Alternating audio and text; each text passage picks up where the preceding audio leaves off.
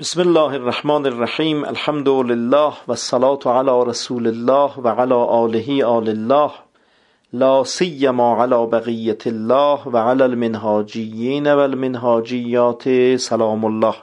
عرض خیر مقدم دارم به دوستانی که به دور همی منهاجی ها تشریف آورده اند و از خدای قادر متعال می خواهیم در اولین روز ماه رجب الخیر این جلسه رو پر از خیر و برکت کند و آغاز رجب العصب رو برای ما سرریز و ریزان کند، خیر و رحمت و برکت و عافیت رو، و از این جلسه بتونیم توشه های وافر برداریم ان شاء الله. اون چه که برای جلسه قبل گفتیم بحث اصلاح نیت بود و در راستای اصلاح نیت اصل و اساس است، چون انما الاعمال بالنیات. اگر نیت ما درست نباشه، یعنی هدفگیری ما درست نباشه، پرتاب ما ارزش نداره. اون کسی که 1000 تیر بدون هدفگیری میزنه هیچ امیدی نداره که نتیجه‌ای بگیره و برنده بشه و به او جایزه‌ای بدند. اما کسی که 10 تیر میزنه به هدف مشخص، به سمت مشخص، یکی از اونها هم که بگیره و بخوره و به سیبل مقابل و در جایگاه خاصش در اون نقطه وسط قرار بگیره، به او مدال میدن و از او تقدیر میکنند.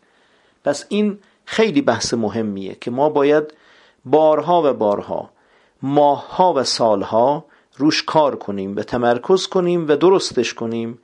و در آینده من خواهم گفت ان شاء الله که رمز پیروزی بزرگان در ظاهر عمل و قالب عمل نبوده، در خالص بودن نیتشون بوده. اون اخلاص نیت است که اونها رو رسونده به درجات عالیه، نه زیاد بودن عمل.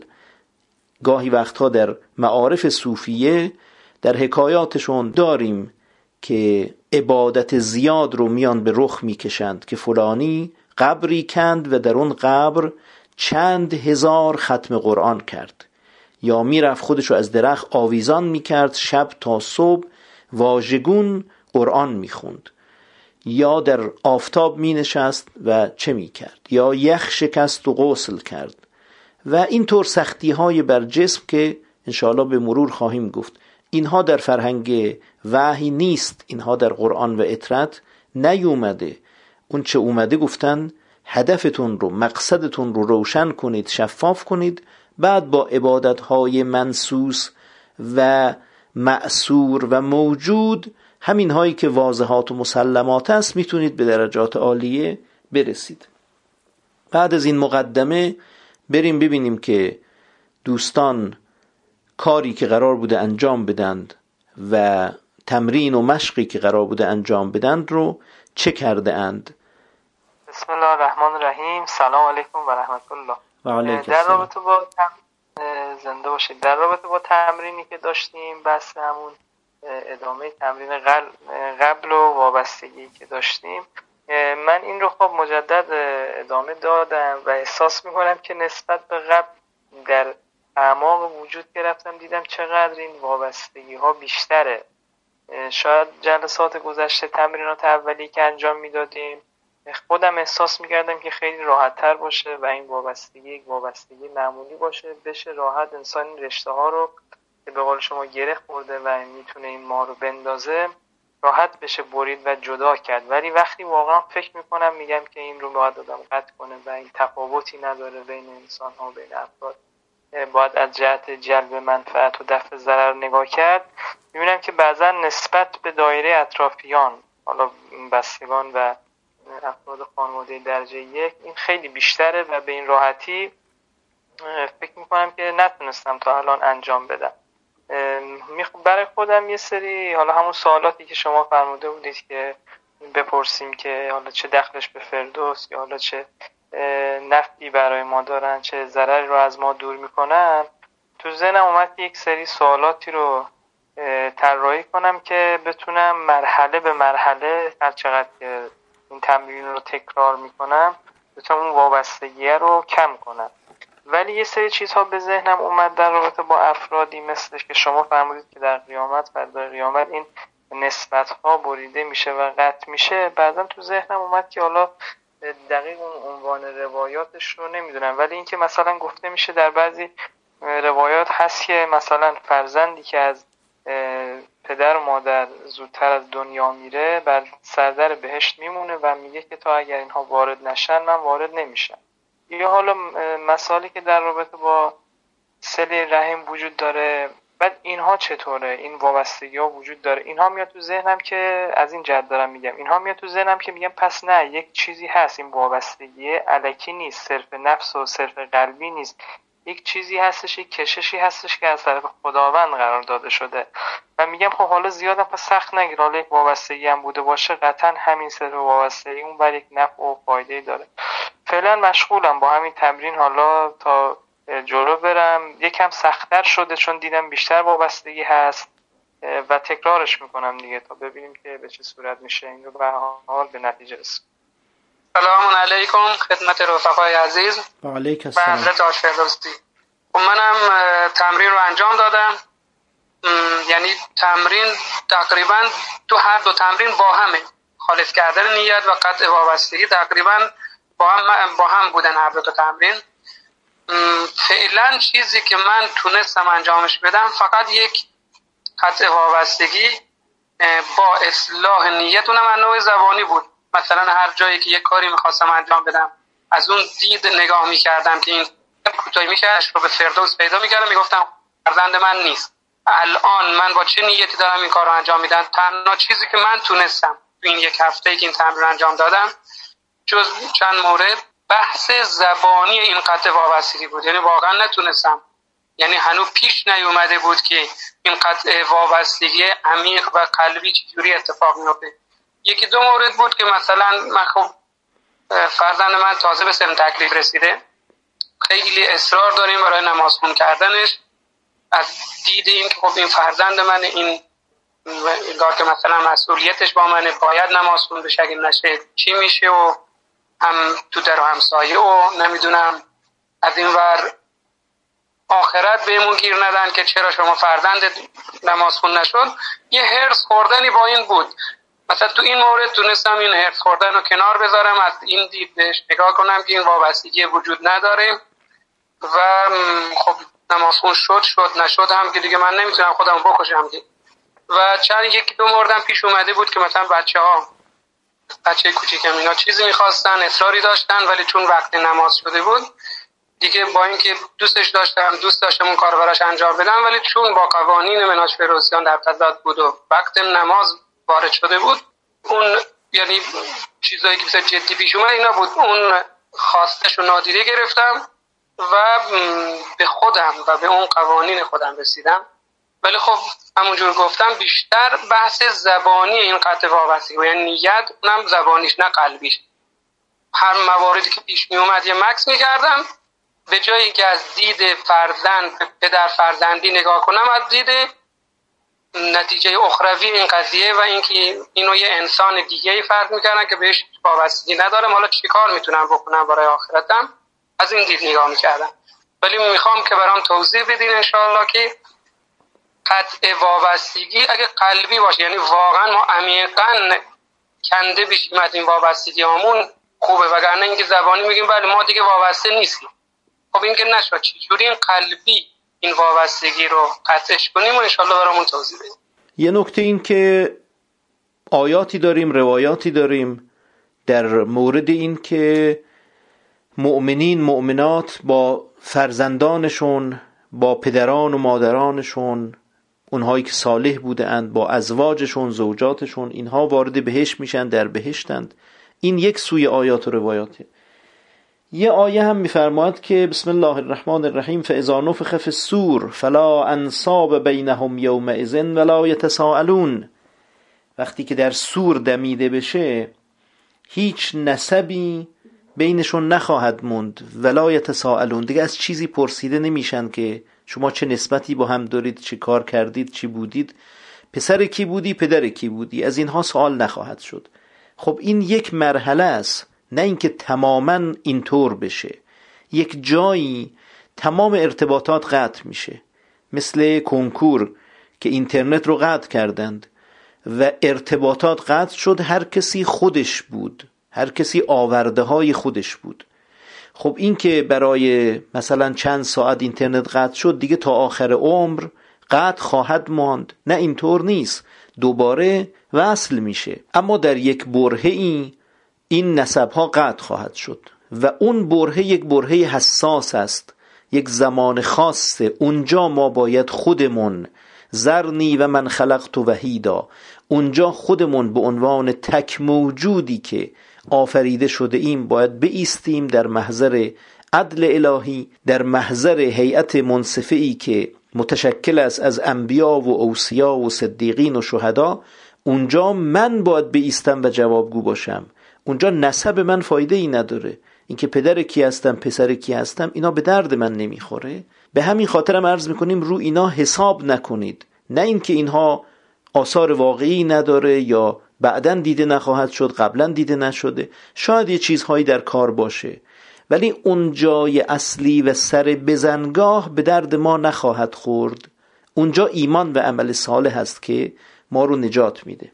این نکته اول. اونی که آج حسین گفتن من یادم رفت چون یادداشت نکرده بودم، یه دفعه دیگه مطرحش کنید تا پاسخ عرض کنم. سوال من این بود که من تو این تمرین واسه این هفته تنها کاری که تونستم انجام بدم این بود که بحث زبانی نیت رو پیش کشیدم. یعنی وقتهایی که اون علایق، اون وابستگی‌های، خب بیشتر با فرزند این روابط اتفاق می‌افتاد، اون بحث علایق و حب پدر فرزندی اتفاق می‌افتاد. اگه می‌خواستم یه کاری انجام بدم از این باب یه مکس می‌کردم، این فرزند رو یه انسانی که متعلق به من نیست، وابسته من بهش وابسته نیستم در نظر می‌گرفتم. بعد ارتباطش رو با فردوس اعلی می‌گفتم خب همین کار رو از دید اخروی انجام بدم، نه اینکه من حالا پدر این فرزندم. خب اینا همش بحث زبانیش بود. نمیدونم یک وقت سر بزنگاهی، یک جایی که بخوام امتحان جدی بشم، چجوری این علاقه پدر فرزندی، این وابستگی رو عمیقاً قلباً قطعش کنم. فعلا تمرین من به حد همین نیت زبانی و یه مکس که نیت رو از پدر فرزند رو برگردونم به اینکه چه دخلش به فردوس. سوال من این بود مشخصاً که وابستگی ها رو قلباً چجوری کنار بذارم. از قدیم گفتن کار نیکو کردن از پر کردن است. این که کسی در یک رشته‌ای، در یک مسئله‌ای مهارت پیدا کنه بدون تمرین، این خلاف سنت الهی است. خدای تبارک و تعالی چنان مقرر کرده که هر کسی به مهارتی رسید بر اساس تمرین زیاد بود، و کسی که با تمرین میرسه، این تمرین به معنای اینه که یه وقت موفق میشه، یه وقت شکست میخوره، از اون شکست ها درس میگیره، از اون موفقیت ها درس میگیره، و این درس گرفتن ها و عبرت گرفتن ها و نتیجه گرفتن ها و اینها رو همه رو باید بریزه رو هم، تبدیلش کنه به یک پله، بره پله بالاتر، دوباره یه پله بسازه، بره بالاتر بالاتر تا به اون قسمت اوج مهارت برسه. و صاحبان تمام مهارت ها اینطور میگن که مهارت ما پایان ندارد، یعنی ولو اینکه شما ما رو به عنوان قله این مهارت میشناسید، اما منی که به قله رسیدم به زعم شما، به گمان شما، بهتون میگم که هنوز هم میشه بهتر شد، هنوز هم جا داره برای ترقی کردن و رشد کردن. پس چطوری ما وابستگی هامون رو قطع کنیم، یا چطوری وابستگی هامون رو از زبانی به قلبی تبدیل کنیم؟ با تمرین، با تمرکز، با ادامه دادن. این عمر که خدا به ما داده فقط برای همینه، فقط برای اینه که ما از اسفل و سافلین قدم به قدم بریم بالا، از کف جهنم خودمونو برسونیم به لبه جهنم، سپس وارد بهشت بشیم، سپس خودمون رو برسونیم به درجات عالیه و اعلى درجه بهشت. این کاری که از ما خواسته شده. از ما که خواسته نشده که ما اینجا بسازیم، بخریم، بفروشیم، واردات کنیم، صادرات کنیم، اختراعات کنیم، اکتشافات کنیم. اینا کار یهود و نصارا و کفار و مجوس و دور از خداها و بی خدایان است. اونهایی که دنیا رو جدی گرفتن، دنیا رو ابتدا و انتهای هستی گرفتن، میگن ما اینجا زاده شدیم و اینجا از بین میرویم، نمیگن ما به اینجا وارد شدیم و از اون در دیگرش خارج خواهیم شد، میگن اینجا ایجاد شدیم و همینجا هم معدوم میشیم، عدم میشیم. ما انرژی هایی هستیم که متمرکز شده، متراکم شده و شده ماده، بعدن ماده از هم خواهد گسست و باز خواهد شد و خواهد شد انرژی و میره یه جای دیگه مستجمع میشه، جمع میشه و دوباره تبدیل به ماده میشه. این نظر مادیونه، نظر ما این نیست. اونها وقتی میگن ما اینجا ایجاد شدیم و همینجا معدوم خواهیم شد، میگن هر کاری که میخواید بکنید بکنید، چون بعد که مردید دیگه هیچ خبری نیست. ولی ما میگیم ما از این در وارد این دنیا شدیم، از اون در دیگر خارج خواهیم شد. پس ما هیچ کاری در این دنیا نداریم غیر از این که خودمون رو بسازیم. و هر کسی اومد و برای شما وظیفه‌ای تراشید غیر از این معنا، گفت نه شما غیر از این که خودتون رو بسازید و مهیا کنید برای درجات عالیه، یه کار دیگه هم باید بکنید، یه وظیفه دیگه هم دارید. مثلا دنیا رو هم باید آباد کنید، مثلا باید به فلان مسئله کشور هم رسیدگی کنید، فلان چیز کره زمین رو هم حل کنید، فلان سوال علمی رو هم جواب بدید، فلان وسیله‌ای که قدیمی‌ها ساخته‌اند این رو باید ارتقا بدید، در فلان زمینه ما نیاز به کشفیاتی داریم، اینها رو هم شما اکتشاف کنید. هر کس اومد از این طور حرف‌ها زد، بدانید که او داره شما رو از مقصد و مقصود، از مسیر خودتون منحرف میکنه. مسیر ما رسیدن به فردوس اعلاست. ما نیومدیم که اینجا گنج پیدا کنیم، طلا پیدا کنیم و ارزون بخریم، گرون بفروشیم، بکوبیم، بسازیم. اینا کار ما نیست، اینا کار اهل دنیاست، کار اوناییست که دنیا رو جدی گرفتند. پس قدم اول اینه که ما چیکار کنیم که این قطع وابستگی ها از زبانی تبدیل بشه به قلبی. راهش ادامه دادنه که میگفت چطور به هدفمون برسیم؟ با دو کار: یک، شروع کنید، دو، ادامه بدید. شروع کنید به خالص کردن نیت و ادامه بدید خالص کردن نیت رو. قطعاً بدانید به وعده خدا یک روزی موفق خواهید شد. و ان لو استقاموا علی الطریقة لاسقیناهم ماء غدقا. اگر اینها بر یک راه مشخص استقامت بورزند، ادامه بدند، یعنی شروع کنند و ادامه بدند و همینطور ادامه بدند، ما آب گوارای اون راه رو به اونها خواهیم چشاند. این سنت الهیه. نمیشه گفت که فلان آقا مثلا بازیگر تلویزیون شد، بازیگر سینما شد، یک بازیگر یه هنرپیشه موفق شد، فلانی بازیکن فوتبال موفق شد، فلانی یک موزیسین موفق شد، اون یکی دیگه در هنرهای تجسمی، اون یکی در علوم، اون یکی در فنون. به جایی رسید بدون ممارست، بدون ادامه دادن. این خلاف سنت الهی است که کسی شب بخواب صبح پاشه و یک دانشمند باشه یا یک هنرمند باشه یا ماهر در رشته ای باشه. کسب مهارت با تمرین است. هر کسی در هر زمینه ای کار کرده تونسته اون زمینه رو برای خودش روشن کنه. و ما در خیلی از زمینه ها عوامیم، یعنی نمیفهمیم، اصلا متوجهش نیستیم. من گاهی وقتا با بعضی صاحب فنون و حرف و مشاغل و هنرها و علوم گفتگو میکنم و میفهمم چقدر هیچ نمیدونم. در سطح بسیار بسیار اندکی من از این معنا اطلاع دارم و متوجهش هستم. چقدر علوم، چقدر فنون، چقدر مهارت‌ها در دنیا هست که ما از کوچش هم رد نشدیم، از اون نزدیکیاش هم رد نشدیم و دیگران در اون کار بسیار متبحرند، بسیار عمیق شدند. اون عمیق شدن مال اینه که عمر دادند و عمق گرفتند. هر کس عمر بده عمق میگیره. ما میخوایم عمر بدیم، عمق رو در رسیدن به درجه عالیه بهشت، به فردوس اعلی بگیریم. این تمام تفاوت ماست و الا مسیر دیگرانه. یعنی اون کسی که در مثلا موسیقی یک رشته حرام، یاد دادنش حرام، یاد گرفتنش حرام، درآمدش حرام، زدنش حرام، گوش دادنش حرام، همه چیزش حرام. در یک رشته همه چیز حرام به اوجش میرسه، به قلش میرسه، همون راهی که او رفته من برای رسیدن به فردوس اعلی منم باید همونو برم. یعنی راهش اینه، شروع کن ادامه بده. این دیگه تعارفی توش نیست، این دیگه استثنایی توش نیست. پیغمبرش هم که باشه باید همین راه رو بره، شروع کنه ادامه بده. تمام اولیاء خدا، تمام صدیقین، شهدا، همه شروع کردن و ادامه دادن.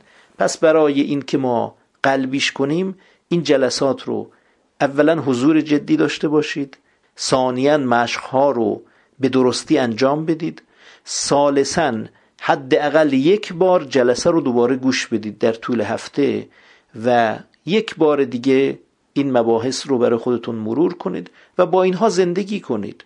هر صاحب فن و حرفه و مهارتی با اون فن و هنر و مهارتش زندگی میکنه، یعنی تمام وجودش رو در بر گرفته، تمام سلول به سلولش رو تسخیر کرده که حالا تونسته بر قله اون حرفه، فن، هنر یا علم بشینه و بر اون کرسی تکیه بزنه. پس مفتی در کار نیست. و ان لیس للانسان الا ما سعی. 2 هفته گذشته بود که به اصطلاح فکر کنم 19 دی ماه بود، جلسه‌ای بودش که برگزار شد. خب من گفته بودم نمیتونم شرکت کنم. مبحثی که در اون جلسه 1 دقیقه فرصت شد و به جلسه متصل شدم، یه ماجرایی رو مطرح کرده بودید از ابولولو فیروز، قاتل دومی، و بحث نیت میگفتید. خب یه قسمت‌هایی رو رسیدم، من تونستم گوش کنم. بعد اون شبش که خوابیدم، خواب دیدم یکی از دشمنان اهل بیت علیهم السلام رو دیدم که تقریبا میشه گفتش که مایه‌های حالا اون شخص ابولولو رو که ندیدیم، ولی احساس کردم که یک شباهت‌هایی به اون داره و دشنام میداد. در امیرالمومنین علیه السلام دشنام میداد. یه غلام و نوکری بود که بددنی میکرد، توهین میکرد و توسط یکی از محبین اهل بیت اسیر شد. از اون طرف هم یه فرد دیگه که حالا احساس کردم دشمنی بود در لباس دوست، که منافقی اومد قصد فرار دادن اینو داشت.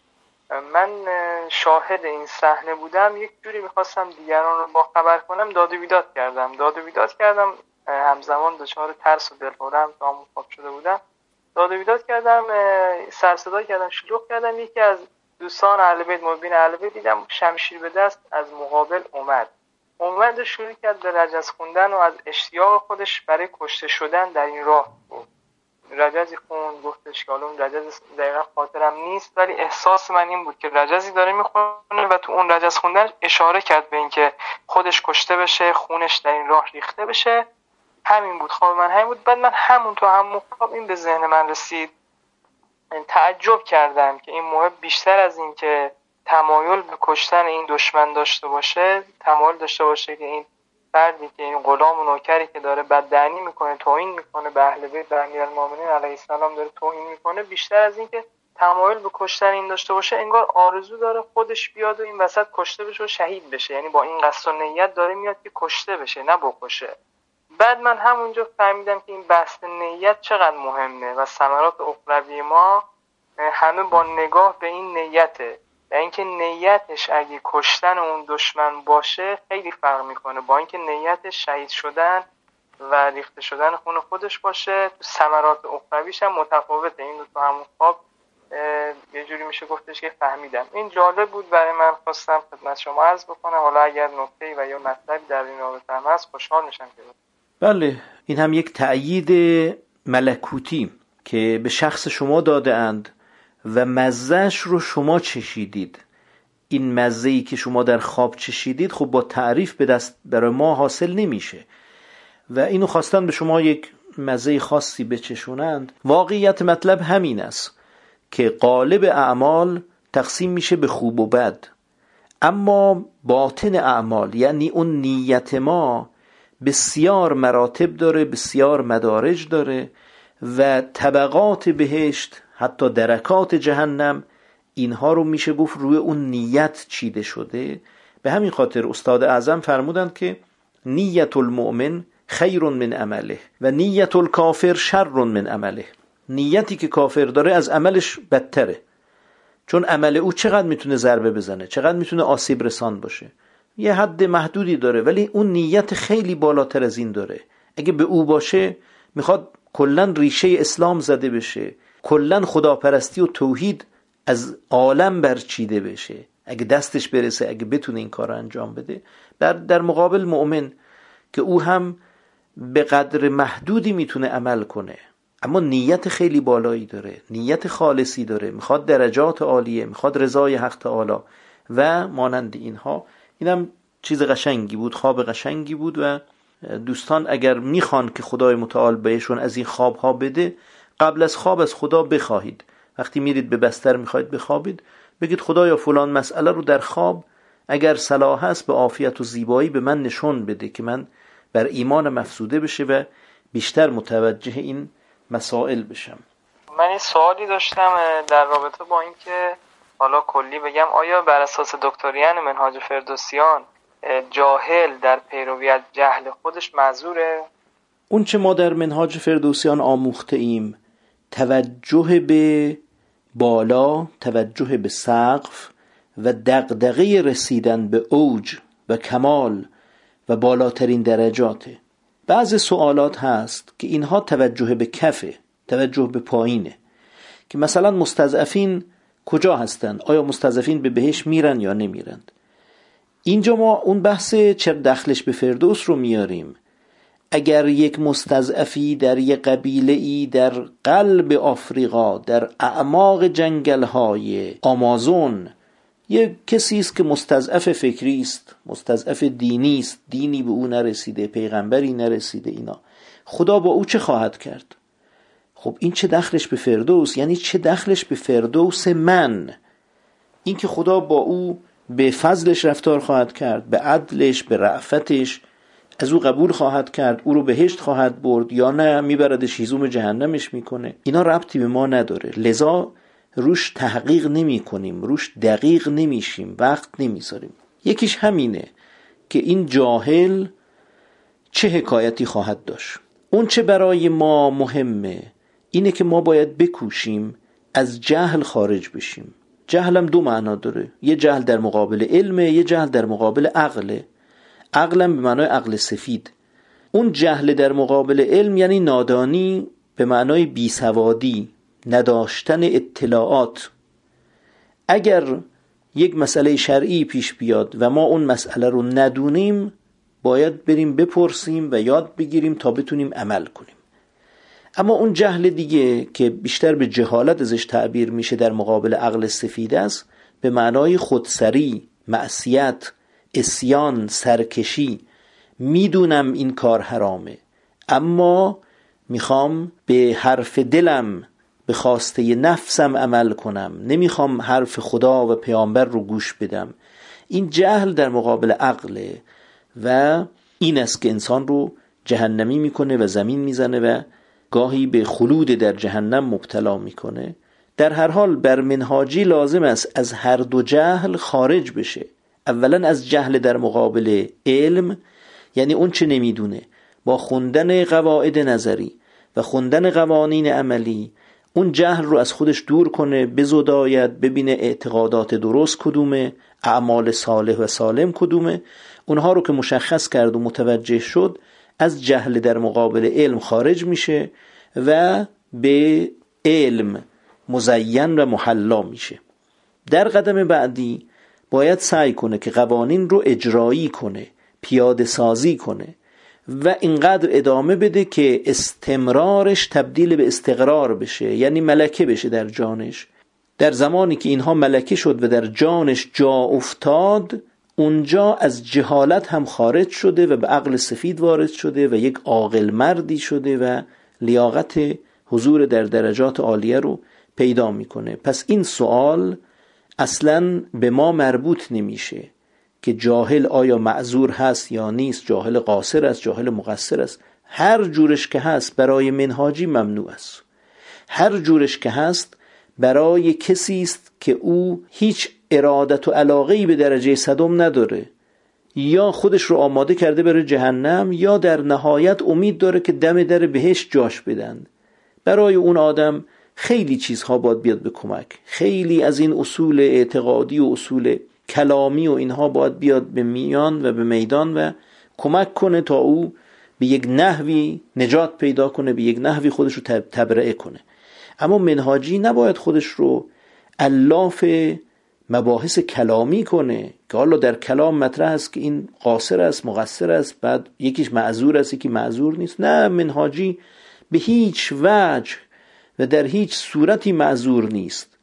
او میخواد به درجه صدم برسه، پس باید به میزان رسیدن به درجه صدم تلاش کنه، هم تلاش علمی کنه هم تلاش عملی کنه، تا هم از جهل در مقابل علم خارج بشه، هم از جهالت در مقابل عقل خارج بشه.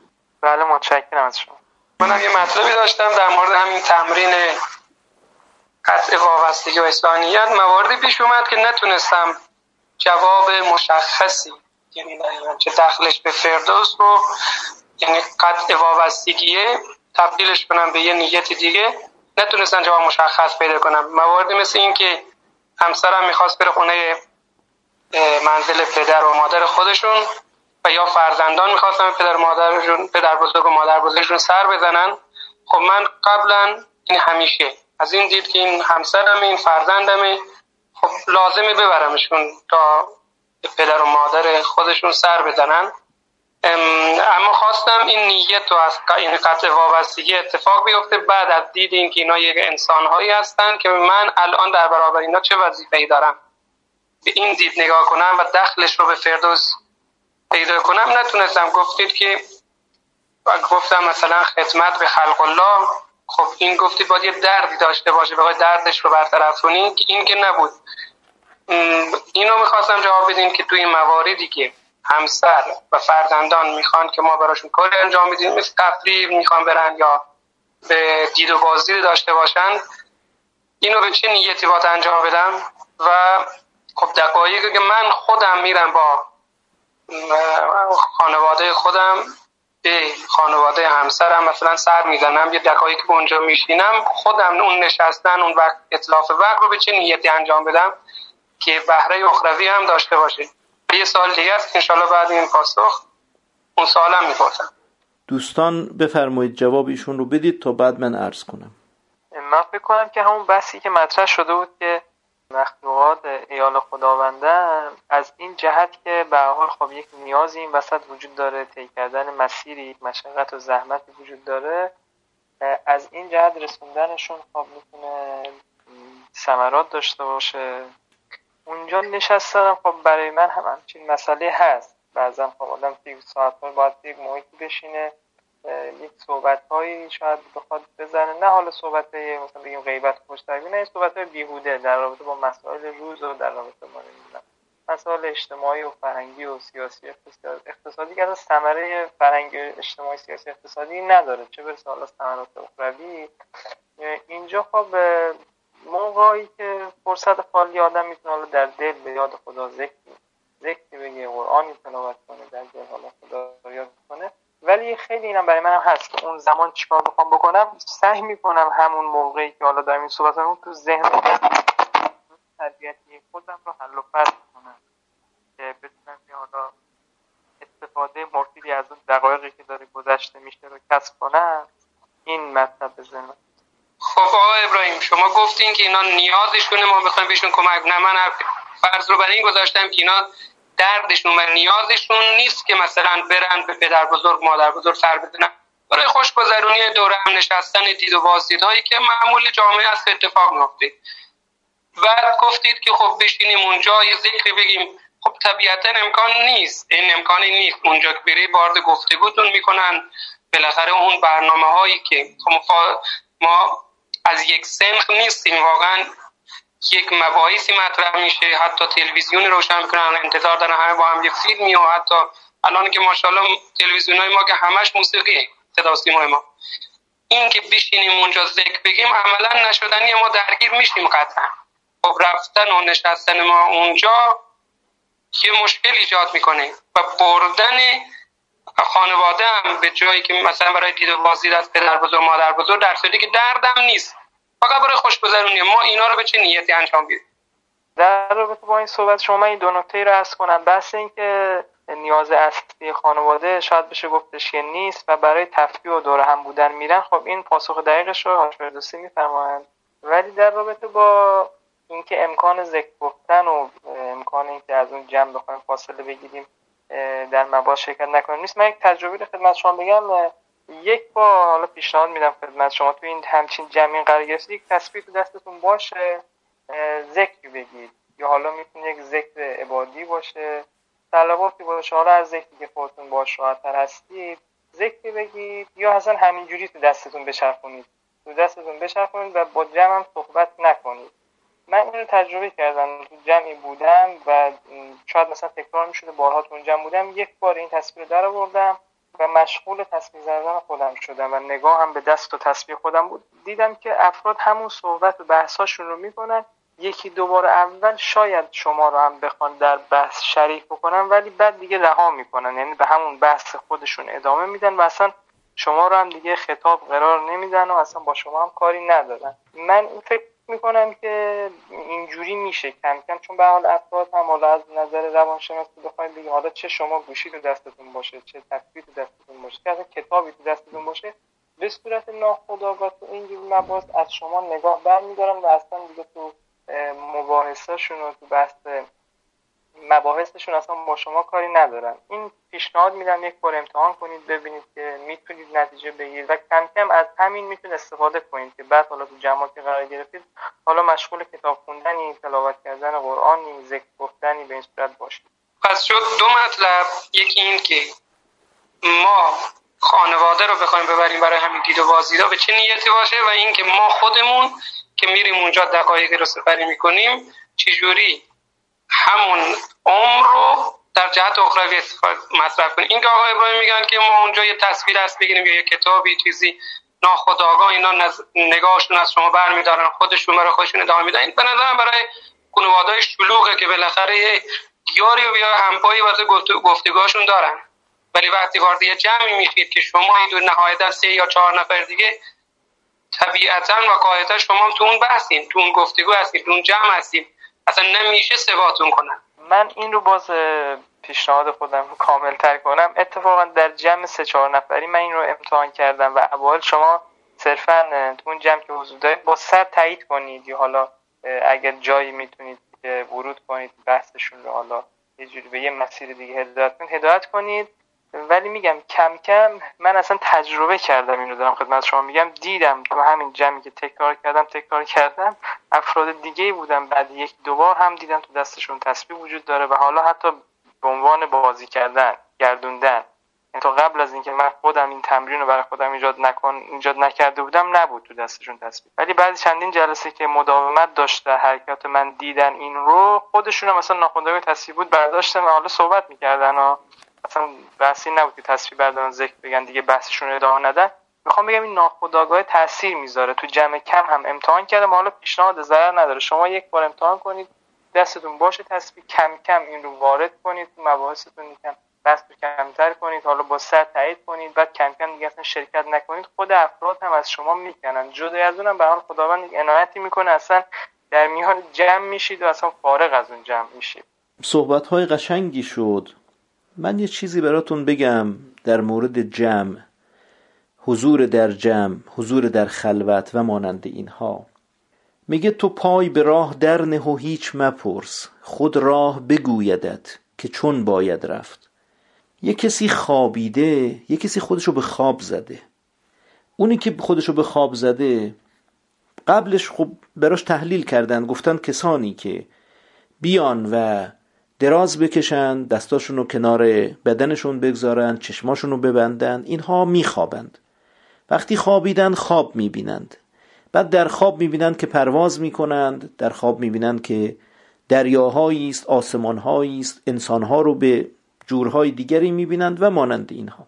یک کسی میاد میگه که خیلی خوب، من همین کارو انجام میدم، دراز میکشم، چشمام میبندم، دستام میذارم کنار بدنم.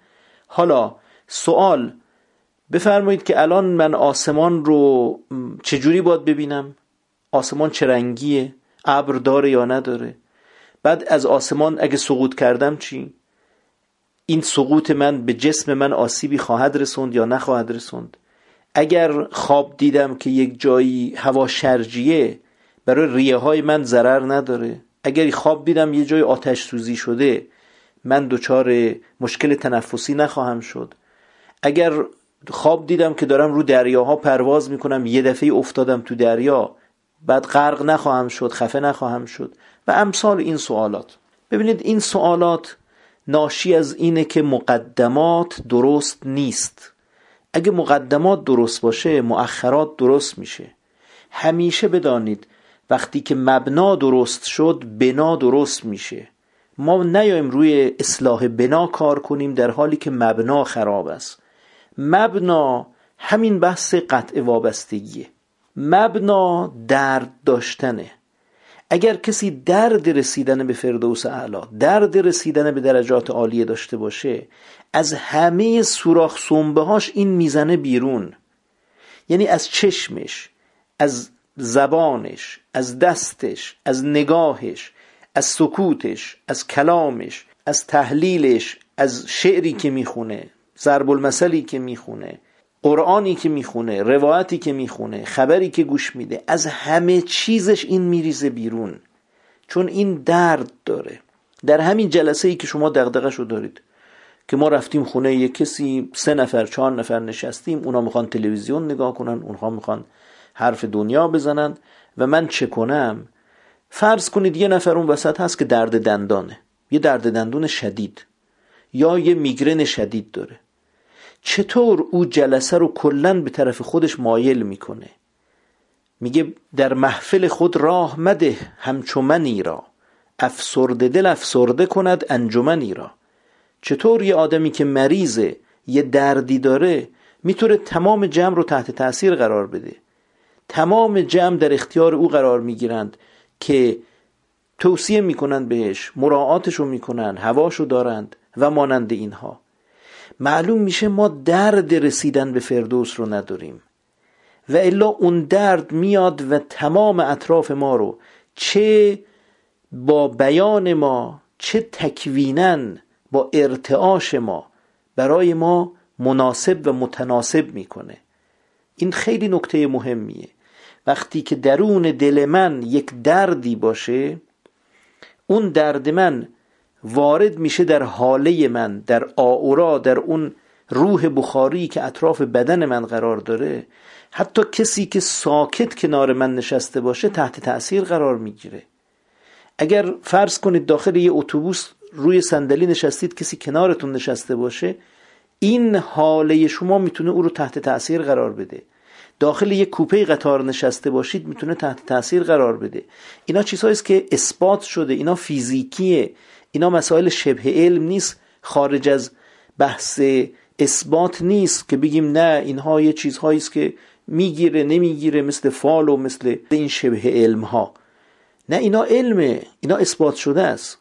پس برید روی دل آتش گرفته کار کنید، برید روی این کار کنید که رسیدن به فردوس اعلی براتون واضح بشه، شفاف بشه، روشن بشه، خالص بشه. اون مسئله وقتی حاصل شد خودش بقیه مسائل رو حل میکنه.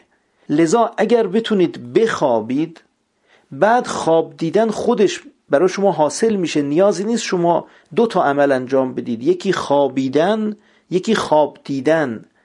خواب دیدن از نتایج و عوارض و ثمرات خوابیدنه.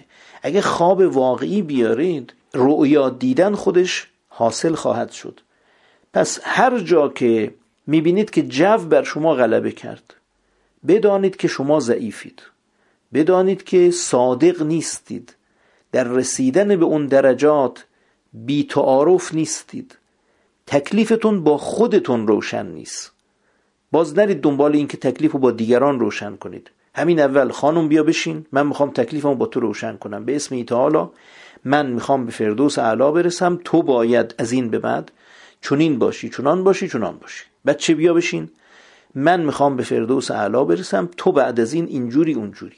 پدر زن، مادر زن، برادر زن، خواهر زن، برادر، خواهر، همسایه، همکار، رفیق، دوست، بشین من میخوام برات توضیح بدم، من دارم میرم به فردوس اعلی، پس تو باید بعد از این اینجوری باشی، چنان باشی که من میخوام چنان باشی که من در رسیدن به این مسیر یاری بشم، هموار بشه و مانند اینها. این اشتباهه. ما باید رو خودمون سرمایه گذاری کنیم، ما باید وجود خودمون رو به قدری آتشین کنیم که این آتش سوزان در هر شرایطی که قرار گرفت اون شرایط رو بسوزونه. شما یک زغال افروخته رو بندازید رو فرش، فرش رو میسوزونه. بندازید رو سفره پلاستیک، سفره سوراخ میشه. بندازید رو چوب، چوب سوراخ میشه و آتش میگیره. بالاخره کاری میکنه، تغییری ایجاد میکنه، ولی زغال خاموش این هر جا که بیفته فقط یه ذره شاید سیاه کنه. او در حد خودش اثر میذاره. وقتی که وجود من یه زغال خاموشه، وقتی تو این جمع و اون جمع قرار میگیرم، فقط یک ذره میتونم سیاه کنم اون جریان رو، اون قضیه رو، اون جمع رو. معلوم میشه هنوز افروخته نشدم. اگه من افروخته بشم، به محض اینکه وارد جمعی بشم، جمع برافروخته میشه، جمع واکنش نشون میده، جمع باید خودش رو به آتش من تنظیم کنه، به دما و حرارت من تنظیم کنه. و این باز چیزیست که خواه ناخواه میشه، نه اینکه حالا من بخوام اصراری کنم که جمع رو عوض کنم و مانند اینها. پس برید روی برافروختگی خودتون کار کنید، برید روی قلب سرد خودتون کار کنید. اگر این قلب گرم شد، تو پای به راه در نهو، هیچ مپرس، خود راه بگویدت که چون باید رفت. وقتی آتش اومد، خودش میدونه چطوری بسوزونه. مهم نیستی که ما دو تا کار که ما نباید انجام بدیم، هم آتش برافروزیم، هم آتش رو یاد بدیم که تو چجوری بسوزان. نه، فقط شما آتش رو برافروزید، او خودش بلده بسوزونه، اون راهش رو پیدا میکنه. حالا مثالی که عرض کردم، یک بیمار، یه دردمند، یه کسی که دردسر شدید داره، میاد داخل یه جمع میشینه، جمع میخوان تلویزیون نگاه کنن. این صدای بلند برای میگرنی این ضرر داره. او نعره میکشه، او چشماش سرخ میشه، او ناله میکنه، او بیحال میشه، افت فشار پیدا میکنه، 1001 رنگ میزنه و هیچ کدومش هم ساختگی نیست، همش واقعیه. لذا جمع ملاحظه او رو میکنند، میگن او درد داره، ملاحظه دردش رو بکنید. اگر میخواین این کار رو بکنید، برید توی فضای دیگه، یا او رو تو فضای خودتون نیارید. اگر میخواید بزنید و برقصید، او رو نیارید، او مثل مارگزیده به خودش خواهد پیچید.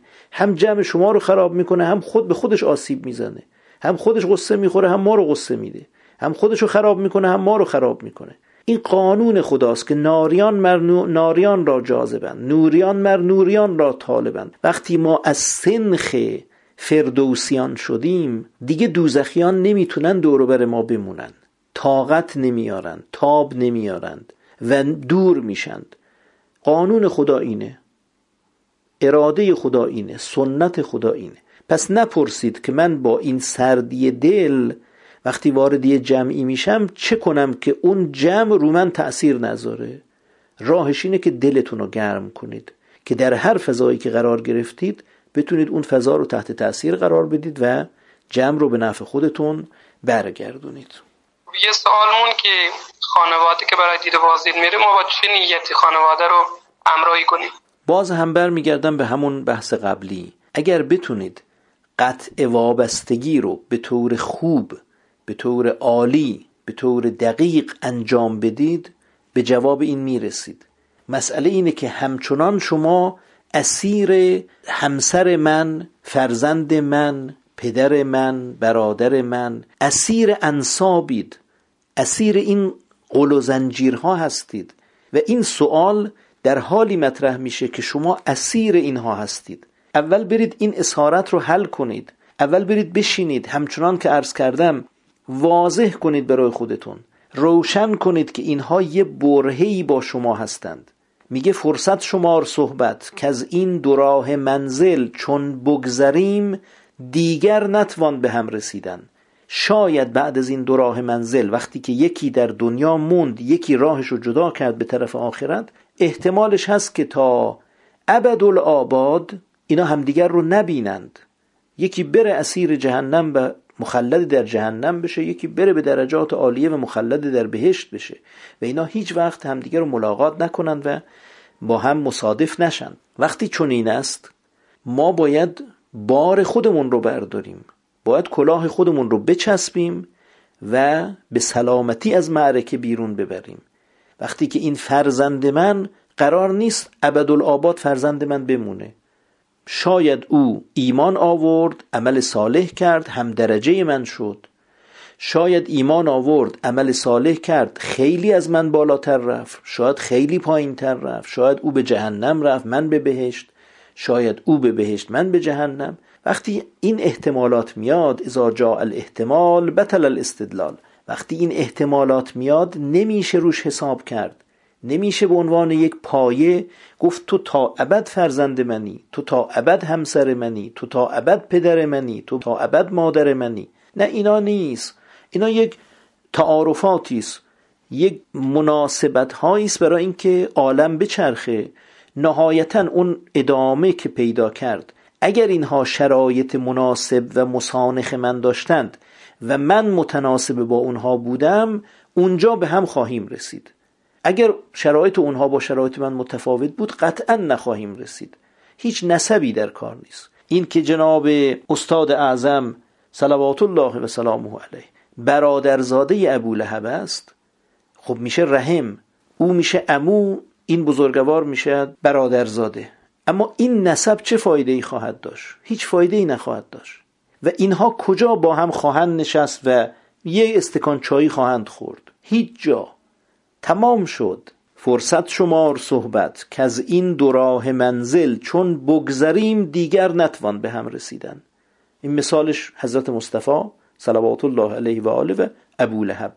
اینها وقتی از این دو راه منزل جدا شدند دیگه ابدالآباد هم دیگر رو ملاقات نخواهند کرد و با هم همنشین و هم کلام و هم مجلس و اینکه تخت‌های روبرو بگذارند و با هم گفتگو کنند نخواهند شد. این رو برید برای خودتون واضح کنید، روشن کنید.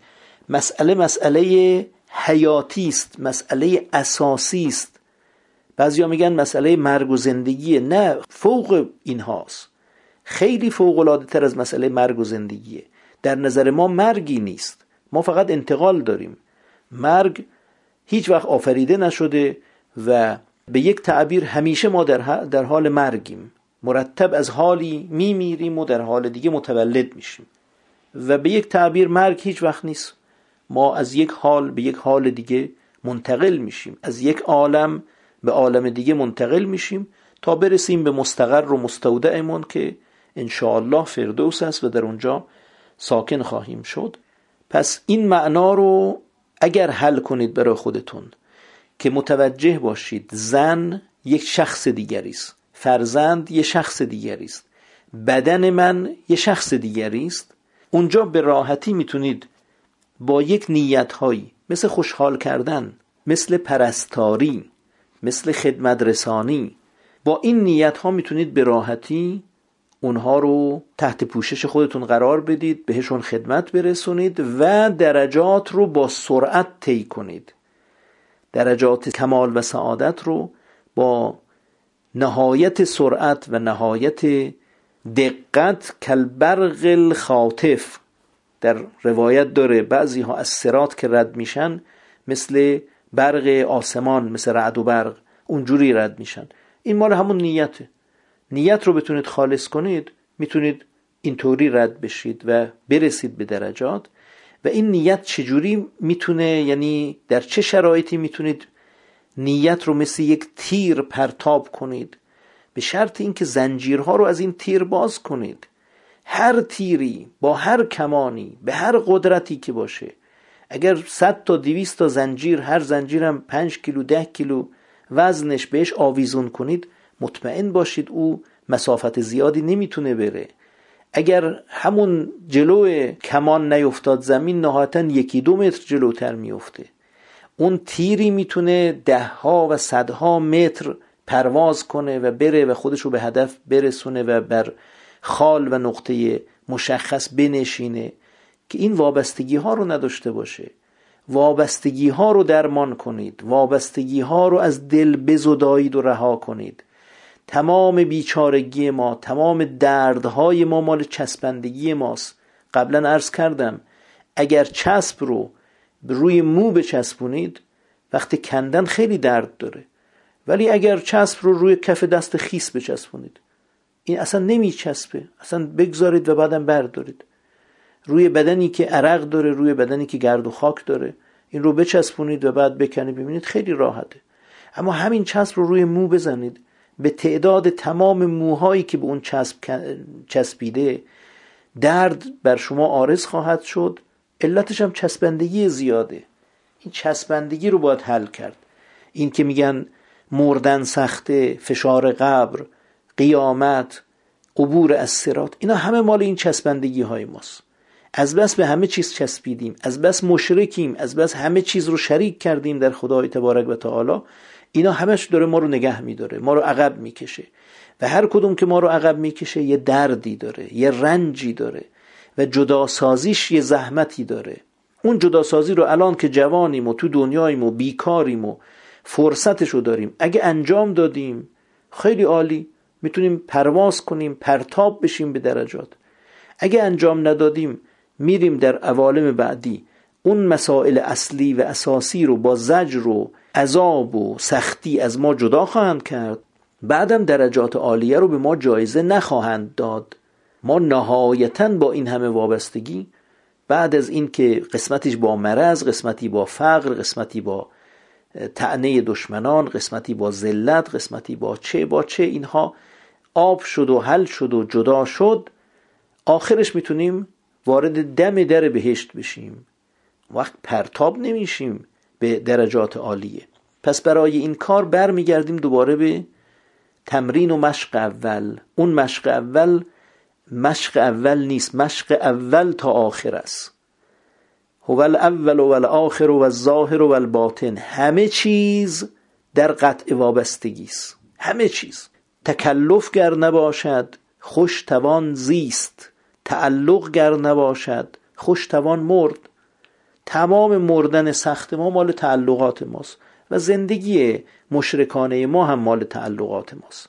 ما اومدیم اینجا فقط تمرین کنیم، دلمون رو آزاد کنیم که وقتی که مردن که قطعیست، حتمیست، یقینیست، یقینی ترین چیز عالم مردن است. کل من علیها فان، هر که آید به جهان اهل فنا خواهد بود، آن که پاینده و باقی است خدا خواهد بود. قطعاً ما باید از این عالم بریم و رفتن ما یک چیزه که اون رو مولم میکنه، دردناک میکنه، اونم چسبندگی های ماست.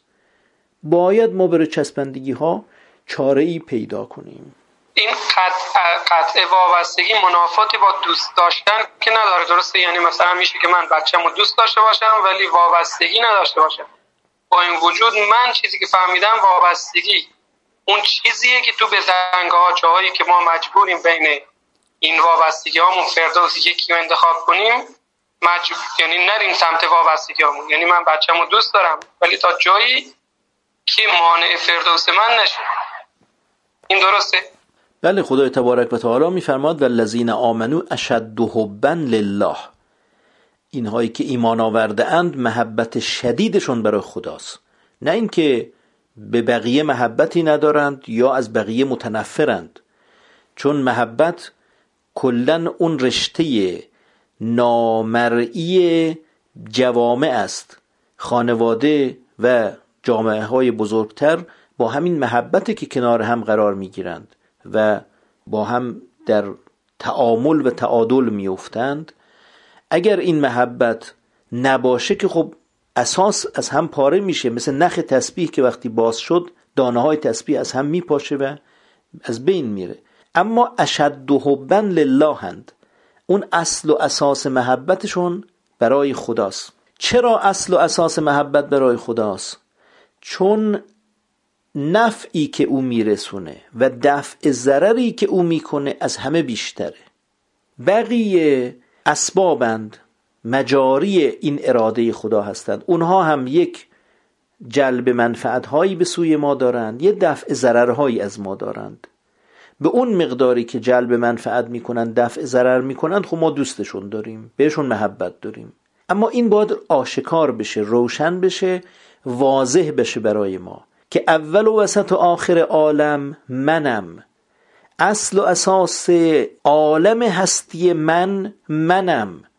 اگر این زن منه باید ببینم که چه مقدار آورده، چه مقدار منفعت برام داره، چه مقدار دفع ضرر داره. روی اون محبت از خودم بذل میکنم یا تعلق خاطر یا مانند اینها. این فرزند، این پدر، این مادر، این قوم خیش، اینها چه مقدار نفع برای من دارند، چه مقدار دفع ضرر دارند. این مسئله رو برید روش فکر کنید، برای خودتون واضح کنید. ساعتی رو بگذارید، برید کنار دریا، تو جنگل، لب بالکن، یه اتاق خالی، یه جایی که بالاخره خالی باشه، خودتون باشید و این مسئله رو واکاوی کنید. همه معادلات عالم باید به این دو خط برگرده: چه نفعی برای من داره، چه دفع ضرری از من میکنه. و اون من جسم من نیست، جسم منم باز یک آدم دیگه است یا یک شیء دیگه، یه فرد دیگه، یه شخص دیگه. او غیر از منه، او هم فانی است، او هم مال دنیاست، او هم خواهد موند. من یعنی اونی که قبل از این عالم بوده، بعد از این عالم هم خواهد بود. در عوالم قبلی بود، در لباسهای دیگه، در این عالم اومده به این جسد و به این لباسها در اومده، در عالم بعدی به جسدها و لباسهای دیگری در خواهد آمد. برای اون من رو برید مجرد کنید، برهنش کنید، جداش کنید از این مسائل. اینا کار میخواد، اینا فکر کردن میخواد.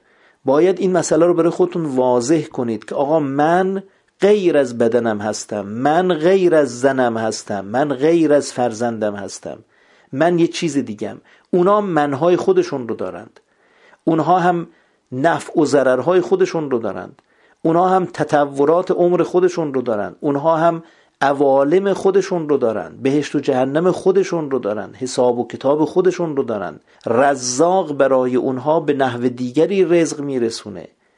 عذاب اونها، عذاب اونها با عذاب و عذاب من متفاوت است. من از یه چیزهای خوشم میاد، از یه چیزهای بدم میاد، اونا از یه چیزهای خوششون میاد، از یه چیزهای بدشون میاد.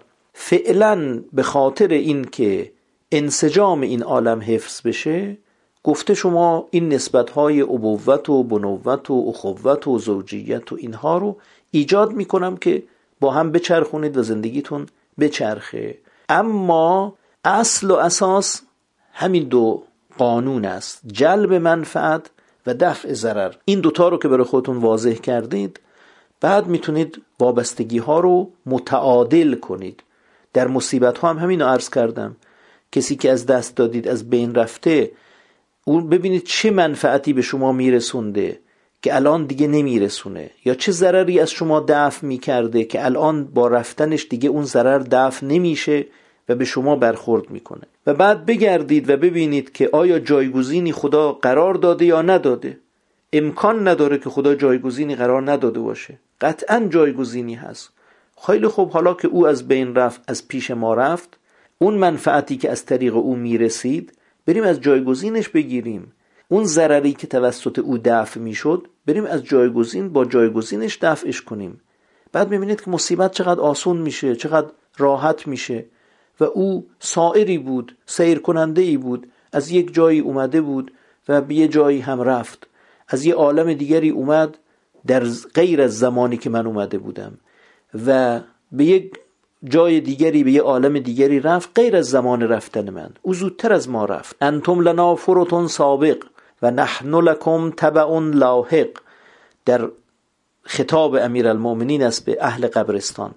فرمودن شما سبقت گرفتید بر ما، زودتر رفتید و ما هم بعد از شما خواهیم آمد و انا ان شاء الله بكم لاحقون، ما هم به زودی به شما ملحق میشیم و اون وقت با 7000 سالگان سر به سریم، اونجا هستیم که هستیم تا قیامت بشه.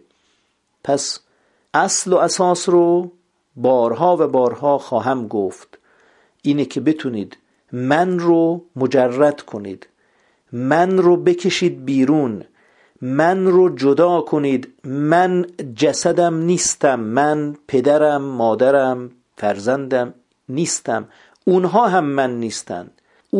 اون آدمی که میبینید، مثلا این دخترکی که بازی میکنه، این پسرکی که بازی میکنه، این ربطی به من نداره. او یه آدم است، یه موجود است، اومده خدا او رو آفریده، مثل من که منو جدای چیزی آفریده، او رو هم آفریده با یه سرنوشت دیگه، با یک تاریخ ولادت، تاریخ مرگ، همسر، سن، ایمان، عمل صالح، هزار و یک گزینه دارد که با من متفاوته. شما ببینید با فرزندتون چند تا اشتراک دارید، با پدرتون چند تا اشتراک دارید. میگید این پدر ما مثلا مال قبل از انقلاب است، این مال دوره پهلوی اوله، مال دوره پهلوی دومه، ما مثلا مال بچه بعد از انقلابیم، یا من مال قبل از انقلابم، این دهه 70 این دهه 80 این دهه 90 این بچه من، این مال زمان تولد. زمان مردن همینطور، یکی زودتر میره. چقدر پسرها که از پدرها زودتر رفتند، چقدر پدرها که از پسرها زودتر رفتند. حساب کتابی نداره دیگه، یعنی حساب کتابی نداره، مشخص ما نداره که ما بخوایم روش حسابی باز کنیم. اینو میخوایم نتیجه بگیریم که منم، این من رو به فکرش بیفتید، یک چاره ای برای این من کنید، این بیچاره رو نجات بدید، این مستعسل رو نجات بدید. اگر به فکر من نباشید، هیچ کس تو این عالم به فکر شما نخواهد بود. برید این من رو نجات بدید. اون سگانه یادتون باشه، من پادشاهی هستم که مملکتم رو باید به بالاترین سطح رفاه برسونم و مملکتم یک رعیت داره و اونم منم، اون من بینوا، اون من عریان، اون من مجرد، او رعیت من است. من امیری هستم که باید لشکرم رو پیروز کنم و لشکرم یک سرباز داره و اون سرباز اون من مجرد است، اون من مستعسل و بیچاره است. من پیغمبری هستم که امتم رو باید به فلاح و رستگاری برسونم و امتم یک نفره و اون یک نفر اون من مجرد است، اون من ترسان و لرزان، اون من عاری از هر گونه کمک، عاری از هر گونه مدد و یاری و یاوری. یک منیست که اون من به زودی جلو چشم من خواهد آمد. به محض این که ما رو داخل قبر بذارن، قبل از اون نفس که برآمد، این بدن از ما جدا میشه. بدن رو میگن مردار، میگن جیفه، و این جیفه، این مردار، این جنازه رو اطرافیان میگن که بجنبید. قبل از این که بگنده و عیش رو بر ما مکدر کنه، سریعا بریم و در داخل خاک متواریش کنیم و 1 متر 2 متر خاک بریزیم روش که بوی تعفنش ما رو آزار نده. اونجا خواهیم فهمید که واقعا من با بدنم 2 تا بودیم. من چرا خیال میکردم که این بدن منم؟ نه، من الان من این بالا ایستادم بدون عوارض جسم، بدون دردها، بدون زیباییها، بدون مثبتها و منفیهای جسمم، ولی جسمم اونجا افتاده بی تحرک و مرده‌شور دستمو میاره بالا، رها میکنه، محکم میخوره به تخته و سنگ مرده‌شور خونه. سرم مثلا میخواستن تکون بدن، سرم افتاد دیگه، هم تو افتاده مونده. مرده‌شور تلفنش زنگ زد، جنازه کجه، رفته که تلفنش رو جواب بده دیگه. من نمیتونم سرمو راست کنم، کمرمو راست کنم، پاهامو درست کنم، همینجور افتاده. اون وقت میفهمیم که چقدر این از من جدا بود. اینا رو من میخوام قبل از اون مرحله ایجاد کنیم در خودمون، الان بفهمیم که جسم من غیر از من است. وقتی پدر، مادر، فرزند، همسر، دوست صمیمی و حمیم و شقیق و اون که خیلی به هم علاقه داریم، وقتی او مرد، خواهید دید که روحش رفت و جنازش موند و من با این جنازه چه کنم؟ مثل لباسی که در آورد انداخت و مثلا خودش سوار قطار شد رفت، این لباسی مونده. اینها رو ما باید قبل از اون مرحله متوجه بشیم و به فکر اون من بیچاره بیفتیم، به فکر اون من مظلوم، مستضعف، مستعسل، بیچاره، بیپناه، ترسان، لرزان، به فکر او باشیم، او رو دریابیم. وقتی بخوایم او رو دریابیم و عمیقاً بریم تو کارش، اون وقت دردی رخ خواهد نمود، یه دردی بالا میاد، یه بیچارگی خودش رو عیان میکنه و عمیقاً میفهمیم ما چقدر بیچاره ایم، ما چقدر بیپناهیم، ما چقدر دستمون خالیه و چقدر راهمون طولانیه. آه آه من قلت زاد و بعد سفر، چقدر توشمون کمه، چقدر راهمون طولانیه. ما چطور میخوایم جهنم رو رد کنیم با این مقدار عبادت؟ ما چطور میخوایم درجات بهشت رو طی کنیم و برسیم به درجه 100 با این مقدار عبادت، با این جور ایمان، با این توکل، با این توحید، با این حجم از شرکی که همراهمون هست، با این حجم از چرکی که در اعمالمون هست؟ اون وقت درد میاد بالا. این درد وقتی اومد بالا آدم رو حالی به حالی میکنه. وقتی حالی به حالی شد، وقتی آتش گرفت، اون آتش خودش میگه چی کار کن. اصلا نیازی نیست ما از قبلش حساب کتاب کنیم که آره وقتی که رفتم تو اون مجلس چنین میکنم، مثلا یه روزنامه تو جیبم میذارم، بعد درش میارم میگم دوستان بیاین رو این بحث کنیم، یا میشینم صلوات میفرستم، یا مثلا رو به قبله میشینم انگار که دارم نماز میخونم، یا مانند اینها. نه، درد خودش میگه چی کار کن و اصلا نیازی نیست شما کاری بکنید. این درد در چهره شما هست، در کلام شما هست، در نگاه شما هست، در سراسر وجود شما هست، از وجود شما اومده بیرون، در حاله اطراف شما هست. این حاله به هر کی برخورد میکنه او رو اگر اهل باشه مناسب شما و متناسب شما میکنه، اگر نااهل باشه او رو فراری میده.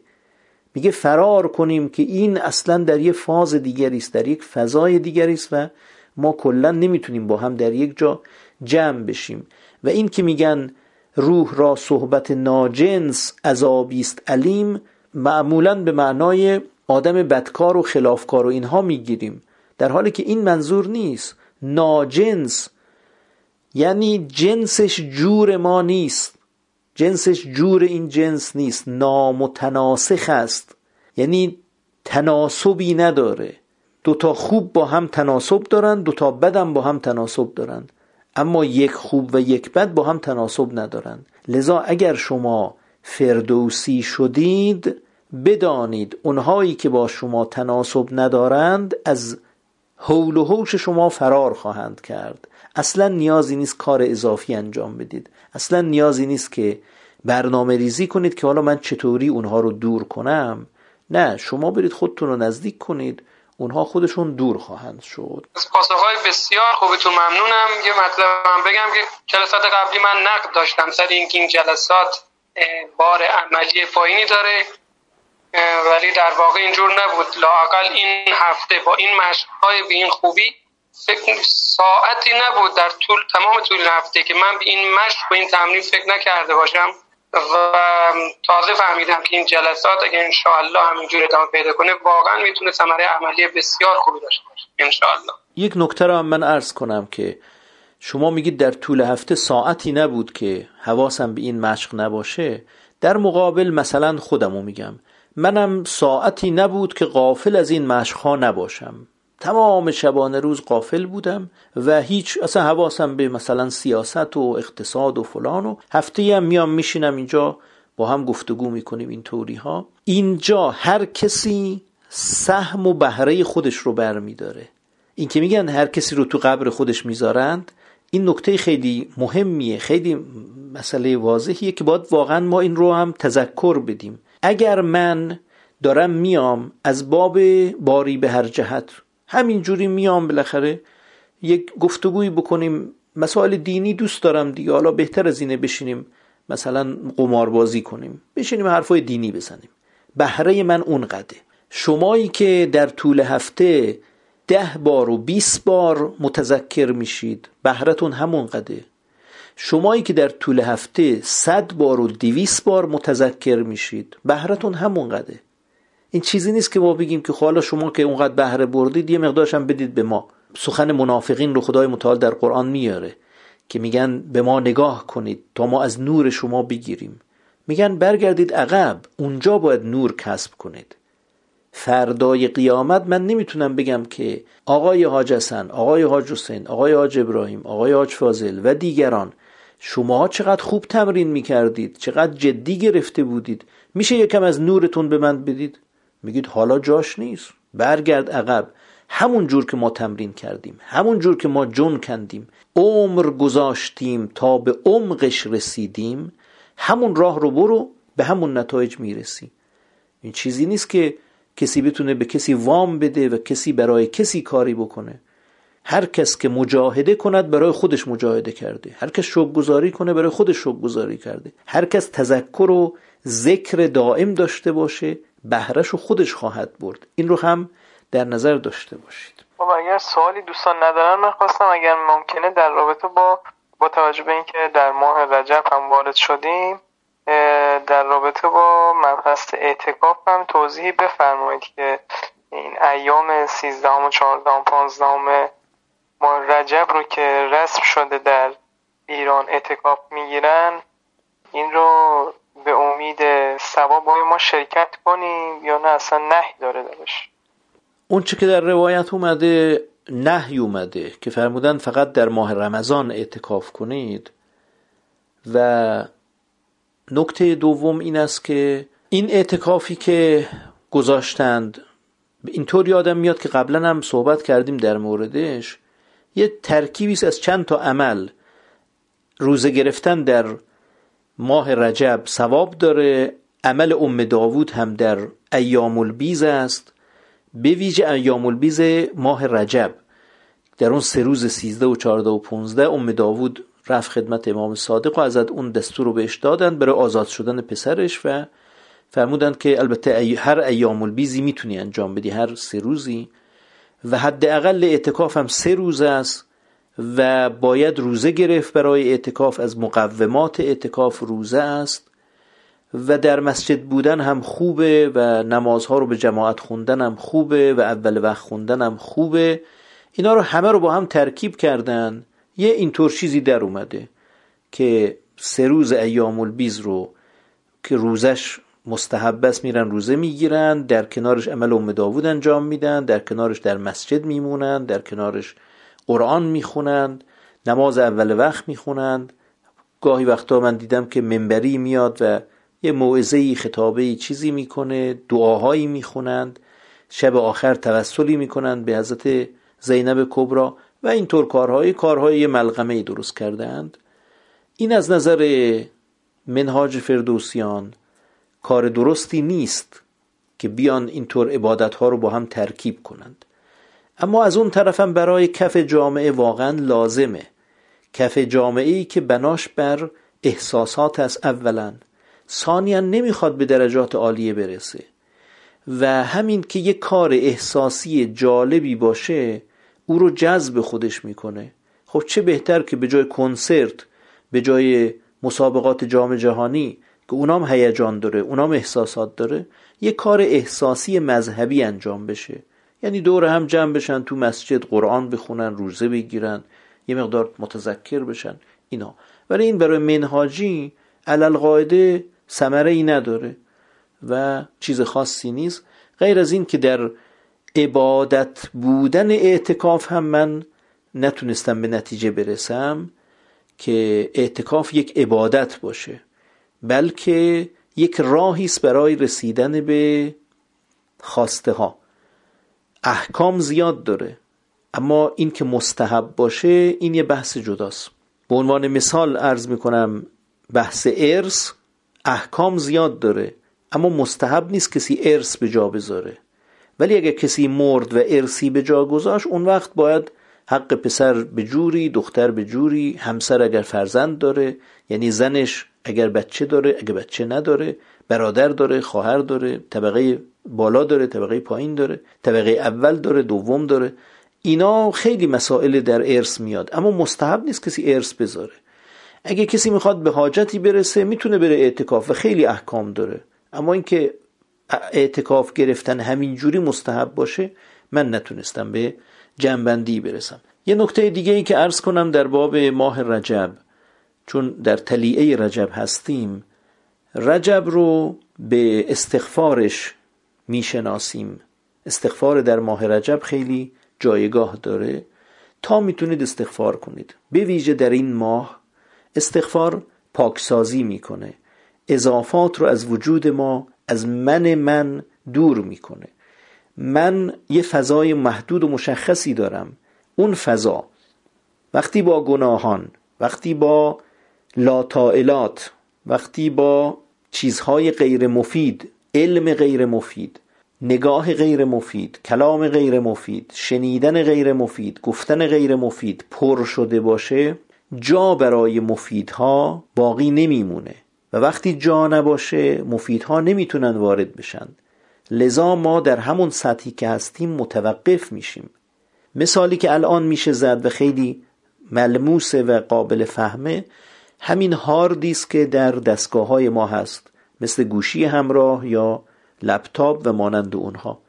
این وقتی که با یک مسائل حاشیه‌ای و زوائد و شبه ویروس ها و مانند اینها یا کپی برداری های اضافی که خود سیستم میکنه، حجمش پر بشه، فضاش پر بشه، بعد ما نمیتونیم یه برنامه مفید رو نصب کنیم. این آلارم میده، هشدار میده، میگه جا نداریم، فضا کافی نیست. راهش اینه که یک پاکسازی انجام بشه و یه برنامه‌ای رو بذاریم که تمام این فایل‌های اضافی و کپی‌ها و اونهایی که استفاده نشده، اونهایی که نابجا تکثیر شده، اینها رو پاک کنه.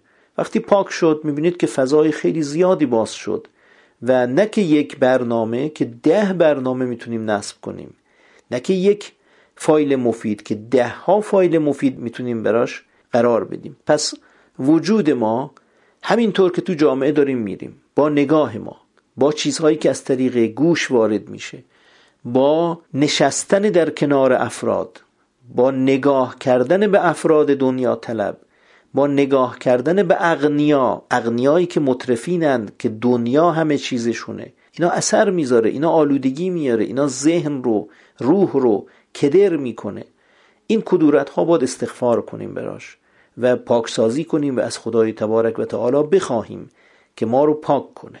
پس استغفار در ماه رجب رو جدی بگیرید که آماده بشید برای ورود به ماه شعبان. و در ماه شعبان یک تهلیه‌ای دارد که خواهیم گفت انشاءالله و اون صلوات است. با صلوات پربار کنید و آماده بشید برای ورود به ضیافت الله، به شهر الله المعظم و مبارک. نکته بعدی بحث روزه هاست. روزه گرفتن در ماه رجب و ماه شعبان بسیار توصیه شده و ماه رمضان هم که واجب است و از ارکان اولیه و از ارکان دین است. در مورد روزه عرض کنم که روزه جزء عبادت‌های معمولی و همیشگی نیست. عبادت‌های معمولی 3 تا بیشتر نیست.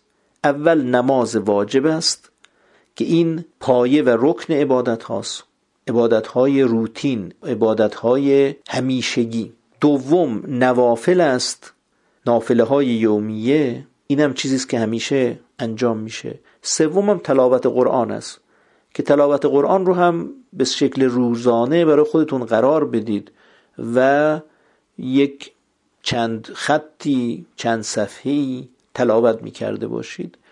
در کنارش اگر بتونید صدقه روتین هم داشته باشید، اون هم چیز خوبی است. یه مبلغ اندکی مثلا شبانه، روزانه صدقه بدید.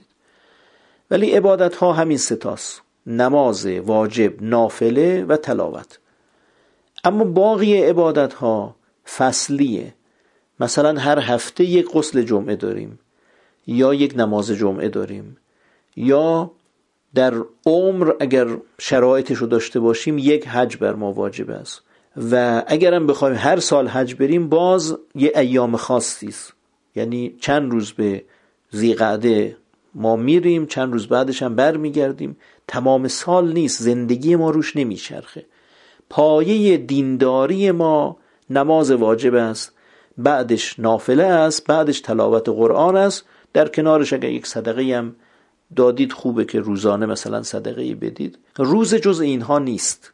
روزه اول 1 ماه است در طول سال، روزه دوم 3 روز است در هر ماه و روزه سوم همین روزه هایی است که مثل هفته ربیع و روز مبعث و روز 10 ذوالعرض و مانند اینها. پس روزه جزء عبادت های روتین و دائمی نیست.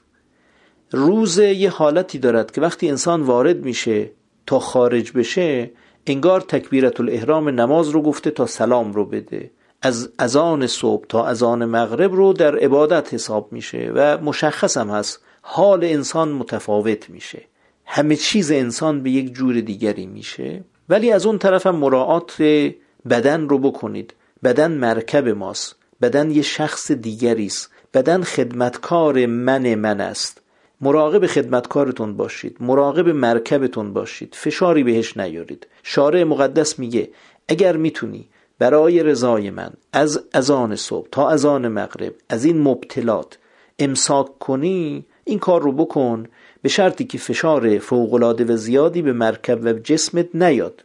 اما اگر مریضی، مریضیت بدتر میشه، یا اگر روزه بگیری مریض میشی، یا اگر تشنگی فراوان، گرسنگی فراوان، افت فشار، ضعف اعصاب، یا حتی به یک شخص دیگری، مادری است که فرزندی داره، اون فرزند شیرش کم میشه یا شیرش قطع میشه یا حامله است و به حملش ضرر میخوره، بالاخره یه نحوه ضرری داره، اونجا نمیخواد روزه بگیری. یعنی نمیخواد که نه، نباید روزه بگیری، حرام است روزه بگیری، ممنوع است. روزه مال جایی است که شما رو یک مقدار اندکی دچار تشنگی و گرسنگی و فشار بکنه.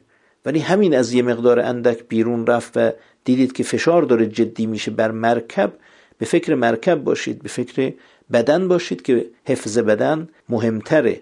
و بعد در زمستان، در روزهای کوتاه، در شرایط بهتر، در شرایط سلامتی، در زمانی که تغذیتون بهتر شده، یا خانومی که حامله است، شیرده است، وقتی حملشو گذاشت، وقتی شیردهیش قطع شد، در شرایط بهتر، بیماری خوب شد، بدن تقویت شد، اون وقت غذا کنید، اون وقت برش گردونید و مانند اینها.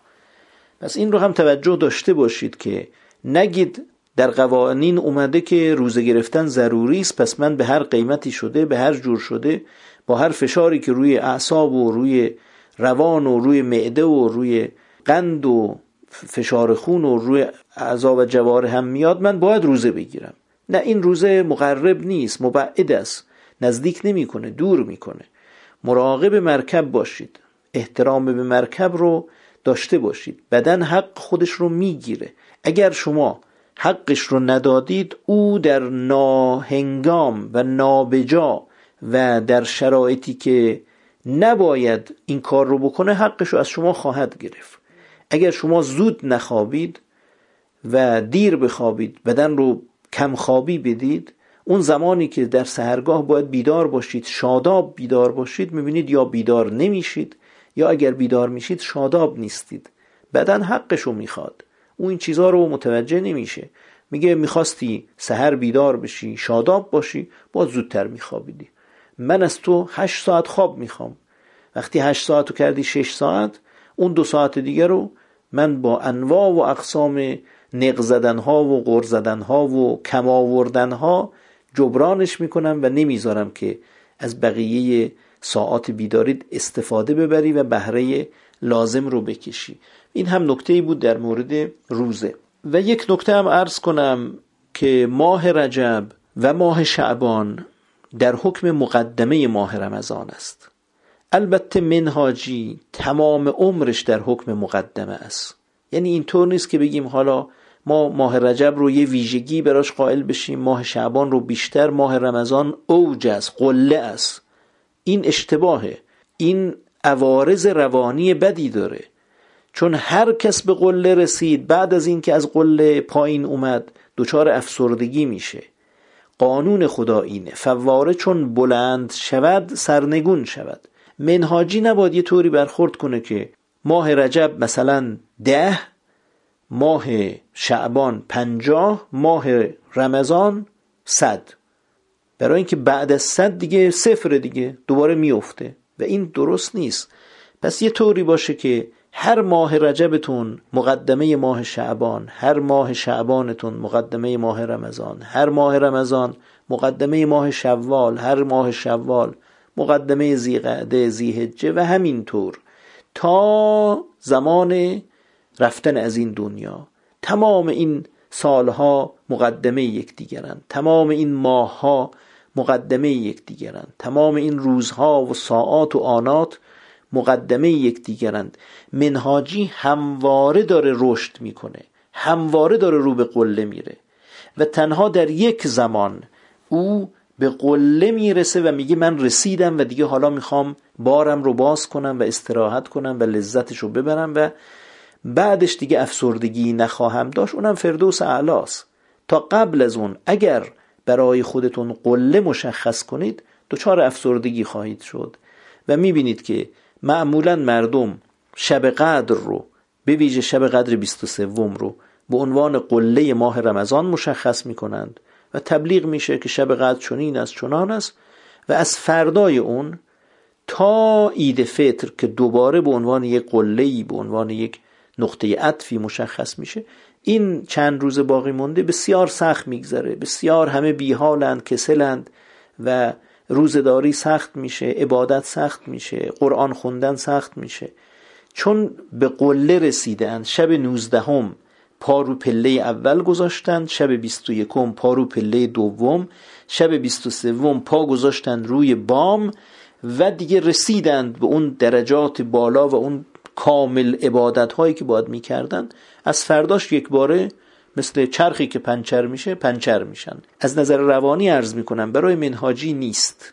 ما همواره در مسیریم، همواره در حال تعالی و تکامل و روز به روزمون باید بهتر بشه ان شاء الله. من میخواستم اگر برنامه‌ریزی کنیم که مستند شنود رو هم منظم گوش کنیم و در رابطه با اون هم نکات تربیتیش رو مطرح کنیم. یه مثلا میخواستم در رابطه با مهارت مهرهی مار، خب ما جزوه و اون به اصطلاح کتاب چش خوندیم بارها و سعی میکنیم که تو اتفاقات مختلف و رویدادهای مختلف ازش استفاده کنیم، ولی اگه ممکن باشه توضیحات تفصیلی شما بفرمایید خیلی خوب میشه. یک مسئله که برای من حالا اتفاق پیش اومد در هفته گذشته یا 2 هفته قبل بود، اینو سعی کردم از مهارت مهرهی مار استفاده کنم ولی خب نتونستم و هنوز برای من اون مهرهی مار احساس میکنم که مهارت مهرهی مار جا نیفتاده که من باید اون خیری که در یک اتفاق هست رو حالا آزاد کنم، اون خود اتفاق خیره یا اتفاقه رو خودم یک خیلی میام تو ذهنم براش طراحی میکنم، یا این که به حال دنبال این هستم که به حال خیرش خودش آزاد بشه به من برسه. یک جوری سردرگمی برای من احساس شد تو مسائل ریز روزمره که حالا اتفاق میخوام مثلا این چه خیری درش بود. بعضی چیزها رو میاریم حالا خودمون یه خیری براش میذاریم، میگیم خب این خیرش مشخص شد، مشخصا این بوده، ولی بعضی چیزها رو مثلا نمیشه. مثلا یک مسئله که برای من رخ داد، من رفته بودم یک شیری خریده بودم، شیر خوراکی، شیر گاو، شیر گرفته بودم، بعد اینو آوردم خونه می‌خواستم سریع هم جابجا کنم که برسم نزدیک اذان بود نمازم رو بخونم. یک لحظه یک بی‌احتیاطی کردم، اتفاقی افتاد، این از دست من افتاد، تقریبا همش ریخت رو فرش و اصلا یک وضعیتی ایجاد شد، فقط 0.1 شاید باقی موند. حالا من بیام اون جمع کنم و رو فرش اون بخوام تمیز کنم و جای دیگه نگیره، خیلی ناراحت شدم از اینکه چون از قبل داشتم میومدم خونه، بنام این بود که برم زودتر نزدیک اذان و نماز بخونم اینجا بجا. این اتفاق افتاد، خیلی فکرم مشغول شد. تا الان همچین مسئله برای من نیفتاده بود که بخواد به همین صورت بخواد برنامه‌ای پیش بیاد. اینو می‌خواستم ببینم از مهرهی مار اینجور موارد، اینجور اتفاقات چطور میتونیم استفاده کنیم، چطور میتونیم حالمون رو خوب کنیم و چه خیری برای من داشت که اومدم این کارو می‌خواستم انجام بدم. خیر بزرگترین خیر شاید این باشه که من بتونم نمازمو با حال خوب اول وقت بکنم. این باعث شد که من اصلا تأخیر بیفته، اصلا کلا حالم بد شد. ممنون میشم اگه در رابطه با این هم توضیح مفید است برای ما بدید. پایه مهرهی مار بحث وابستگی و همین چسبندگی هاست. اگر بتونید خودتون رو جدا کنید، بیایید بالا، ورای جسم، ورای دنیا، ورای زندگی باشید، اون وقت میبینید که چقدر راحت میتونید مهرهی مار رو اعمال کنید، اجرا کنید و ازش استفاده بگیرید و بهره بگیرید. این البته بحث مفصلی داره، یعنی باز خود مهرهی مار میطلبه که جلسات متعدد روش صحبت کنیم، ابعاد و زوایاش رو باز کنیم، مثالهایی که در کتاب اومده رو بیاریم، پیاده کنیم و بروز کنیم، مثالهای دیگه روش بزنیم. و مثل همین بحث نیت، این بحث نیت این طوریه، حالا بنا داریم انشاءالله بریم جلو، مشقهای متعدد و متعدد بدیم تا نیتمون رو یاد بگیریم، با این تمرینهای متعدد یاد بگیریم چطوری نیتمون رو خالص کنیم. بحث مهرهی مار هم اینه، باید در تمرین‌های متعدد، در زمینه‌های مختلف، تمرین کنیم تا برامون جا بیفته و مسئله حل بشه، که اگر حل شد یکی از بزرگترین دستاوردهای زندگیمون خواهد بود. حداقل آرامشی در دنیا به ما خواهد داد که مورد قبطه تمام ثروتمندان و دنیاداران و اغنیا و اونهایی که دنبال آرامش و آسایش و دنیا هستند خواهیم بود. با اندکی از اندک دنیا، به قدری آرامش، به قدری آسایش، به قدری لذت دنیا رو، با اینکه لذت در دنیا آفریده نشده، ولی به قدری همین لذت هایی که هست رو خواهیم داشت و خواهیم دریافت کرد که واقعا اغنیا به حال ما قبطه خواهند خورد. ولی این باید به عمقش برسیم، یه عمقی دارد که در این دقایق کوتاه نمیتونم بهش بپردازم، ولی مقدمش رو عرض کردم. مقدمش همینه که بتونید خودتون رو جدا کنید، بیاید ورا بشید، بالا بیاید. وقتی بالا بیاید میفهمید که چقدر این استفاده از این راحته و میتونید به راحتی انجامش بدید. در بحث مستند شنودم من خیلی علاقه دارم، چند تا مناسبت هم داشتیم در این هفته گذشته که میخواستیم در مورد اونا هم صحبت کنیم و صحبتهایی هم اومده بود، سوالاتی اومده بود، ولی خب زمان ما کم، توضیحات شاید زیاد، ولی عجله نیست. در هفته های آینده انشاءالله بحث ها رو مطرح میکنیم تا انشاءالله به نتایج خوبی برسیم. دوستان اگه سوال دیگه ای دارند بفرمایند، ولی بحث مهره مار رو حتما در برنامه قرار بدید، خصوصا اول جلسه، که ما بتونیم بهش بپردازیم و تمریناتی هم خواهیم داد انشاءالله که اون هم خیلی چیز مفید و ارزشمند و به درد ما میخوره. و اینم باید روشن کنیم که مهره مار چه دخلش به فردوس، اینم یکی از اون بحث هاییست که انشاءالله بهش خواهیم رسید. و چه خوب است که همین رو ما تمرین هفته آینده قرار بدیم، مشق هفته آینده قرار بدیم، در کنار این که تمرین میکنید قطع وابستگی رو، این رو هم جوابش رو بیارید که عمل کردن به مهره مار چه دخلش به فردوس، چه جوری میتونم در راستای رسیدن به فردوس اعلی از مهره مار در دنیا استفاده میکرده باشم. پروردگارا عاقبت ما رو با رسیدن به فردوس اعلی ختم به خیر بفرما. الهی عزم ما رو برای رسیدن به فردوس اعلی جزم بنمای. اللهم صل علی محمد و آل محمد و عجل فرجهم.